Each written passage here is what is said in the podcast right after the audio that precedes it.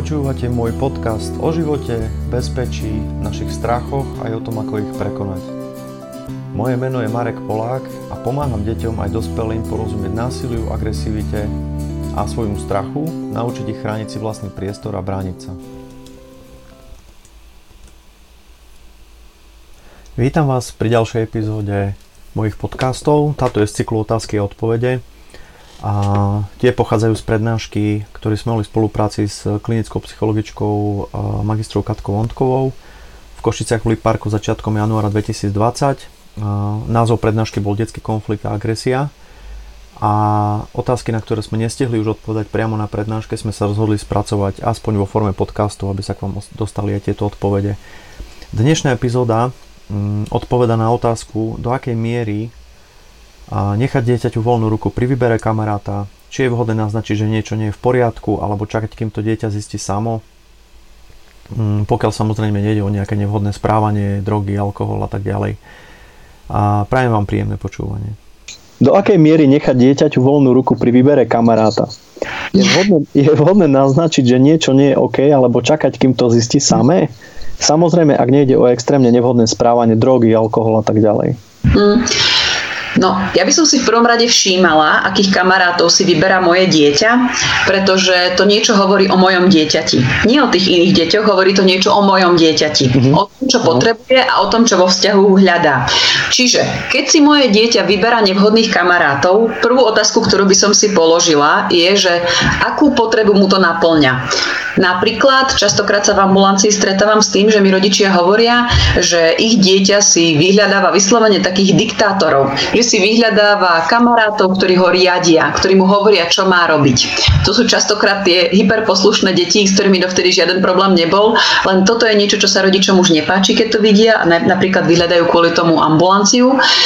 No, väčšinou ide o deti, ktoré majú tzv. Tú depresívnu emočnú štruktúru, to znamená, nie je to žiadna porucha, len hovorí to o tom, že týmto deťom je dobre vtedy, keď majú vo vzťahu niekoho, koho môžu pevne kontrolovať a tým pádom niekoho, kto im hovorí, keď toto budeš robiť, budem tvoj kamarát. Pre deti, tieto deti je to voda na mlyn, dáva im to štruktúru toho, čo majú robiť, bez toho sú úplne zmetené. Čiže keď moje dieťa hľadá niekoho, kto ho diriguje, zdá sa, že nie je si celkom isté tým, čo chce ono, ale potrebuje, aby ho riadil niekto iný. Pre mňa psychologicky je tam prvý problém, že to dieťa nemá dostatočne rozvinuté ego, nemá dobrý kontakt so sebou, so svojimi pocitmi, funguje cez druhých. Toto je taký pre mňa ako najčastejší prípad výberu nevhodných kamarátov, lebo málo kedy sa rodič sťažuje na to, že dieťa si vyberá kamarátov, ktorí ho poslúchajú. Toto nám väčšinou prípadí skôr na v opačnom garde. Takže neviem, no pokiaľ sú tí nevhodní kamaráti naozaj takí, také deti, ktoré poviem, že robia niečo zlé, dovolia si porušiť pravidlá, tak väčšinou sú pre tie naše deti lákavé práve v tom, že tých kamaráti si dovolia to, čo si tieto deti same nedovolia vážiť. Hmm. Že je to pre nich také lákavé, lebo to rezonuje s tou ich vnútornou časťou, s ktorou oni vôbec kontakt nemajú. Čiže znova je to o tom, že nás priťahujú ľudia, ktorí v nás rozozvučujú niečo, čo sami v sebe máme, ale napríklad s tým nemáme dobrý kontakt. A to je taká silná motivácia, že keď sa dostanem k druhej časti tej otázky, že či ako keby treba to s deťmi prebrať alebo im v tom niečo odporúčať, hmm. Ono ťažko, keď uh, si dieťa vyberie kamaráta na základe naozaj takej tej, na základe pocitu, že toto je druhá časť mojej skladačky, môjho puzzle, tak tam, keď kognitívne to rodič bude prebíjať nejakým verbálnym dohovorom, že nehraj sa s Aničkou, lebo je zlá, tak to nebude fungovať. To sú úplne iné časti našej skúsenosti. Takže znova je to o tom skôr, že by som v tej situácii komentovala. Vidím, že sa veľmi rád raz s Aničkou, veľmi sa ti páči, že ti Anička hovorí, čo máš robiť. To znamená postupne budovať u toho dieťaťa náhľad na to, prečo si vyberá takých kamarátov a u seba ako rodiča spraviť seba reflexiu, že ktorým svojim správaním dieťa učím takto fungovať vo vzťahoch. Pretože toto má samozrejme riziko, pretože byť závislý na niekom inom znamená byť úplne slepý voči potenciálnemu riziku a zneužitiu. Tak, tak. To je tiež výborná veta. A dneska máš samé perly, počkaj, budem to musieť normálne z toho akože vyberať potom, lebo to naozaj sú krásne. Dobre, mám sa s kým rozprávať o takých veciach. krásne, sú tie, krásne sú tie vety. No mňa ešte na tej otázke napadlo to, že uh, je tam, že naznačiť, že niečo nie je OK s tým kamarátom. Áno. To je za mňa veľmi taká sporná časť vety, lebo z pohľadu toho rodiča nie OK môže byť kopa iných vecí. Uh-huh.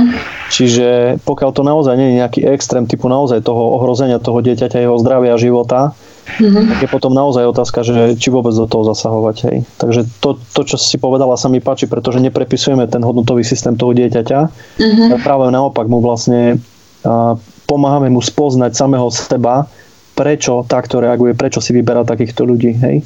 Čiže môže to byť oveľa lepší nástroj pre neho do budúcna ako to, že mu toho kamaráta zakážeme a potom s takým kamarátom uzavrie manželstvo na zbytok života, hej? Áno, áno.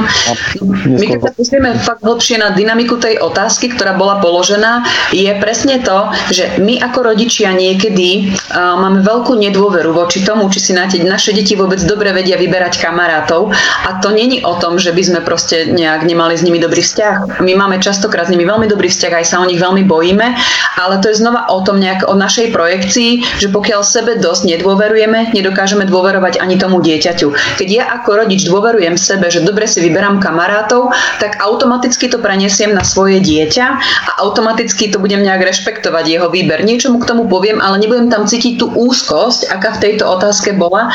Tú úzkosť, ako cítime všetci, to nie je o tom, že je to nejaká zlá, ale častokrát je to o tom, že my naozaj nemáme v sebe dostatok istoty, preniesieme to na dieťa a potom ho ideme kontrolovať aj vo veciach, do ktorých my už ako rodičia veľmi nepatríme. Takže rovno vlastne v tejto otázke je odpoveď. Ne? To znamená, že, že tá otázka zrkadlí toho, kto sa pýta.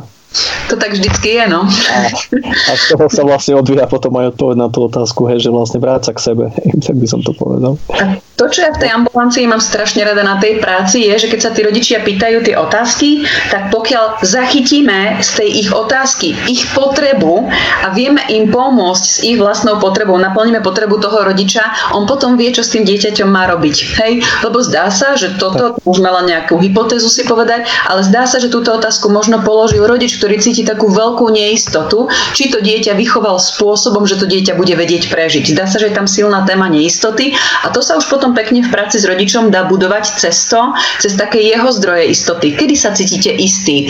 Kedy máte pocit, že ste niečo urobili dobre? A hľadať aj v tom jeho rodičovstve také tie pevné piliere, ktoré ho posilnia ako rodičia, rodičia, rodiča, rodiča. rozhodnejší a tým pádom to dieťa to automaticky nakopíruje.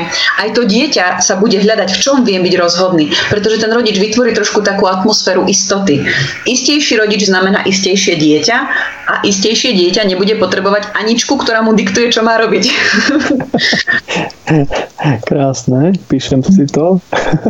Niekto potom nemusí prepisovať.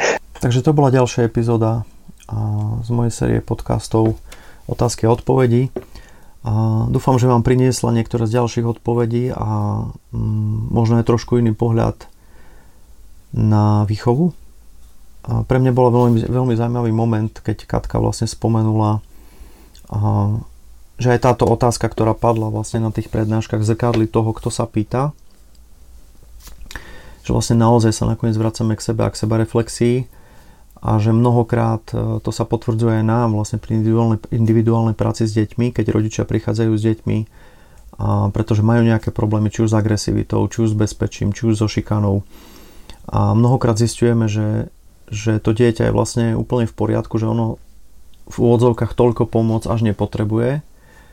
A, a že naopak tá práca s tým rodičom je to, čo je podstatné a čo je dôležité v tom vzťahu vlastne spraviť. Preto sa nám čím ďalej tým viac osvedčuje aj to pravidlo, že, že každá z takýchto vecí mm, vyžaduje aj návrat k sebe. To znamená aj spoznanie seba, svoju sebareflexiu. A takisto nás tieto situácie učia viac o nás samých. Takže to som si vzal z tohto podcastu ja a len to vlastne potvrdzuje aj naše, naše praktické skúsenosti z práce s deťmi.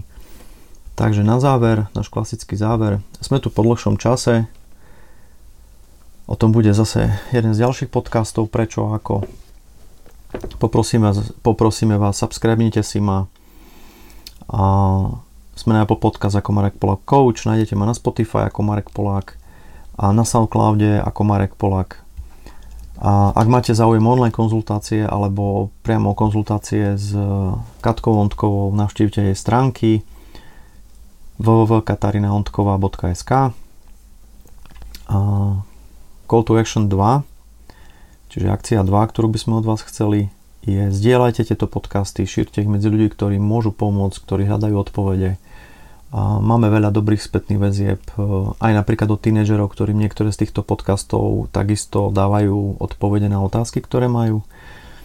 A v skutočnom svete nás môžete naopak podporiť finančným príspevkom na, na účet našeho občianskeho združenia Bezpečný prístav. Číslo nájdete v popise tohto podcastu. Sme vďační za každú pomoc a za každý posun.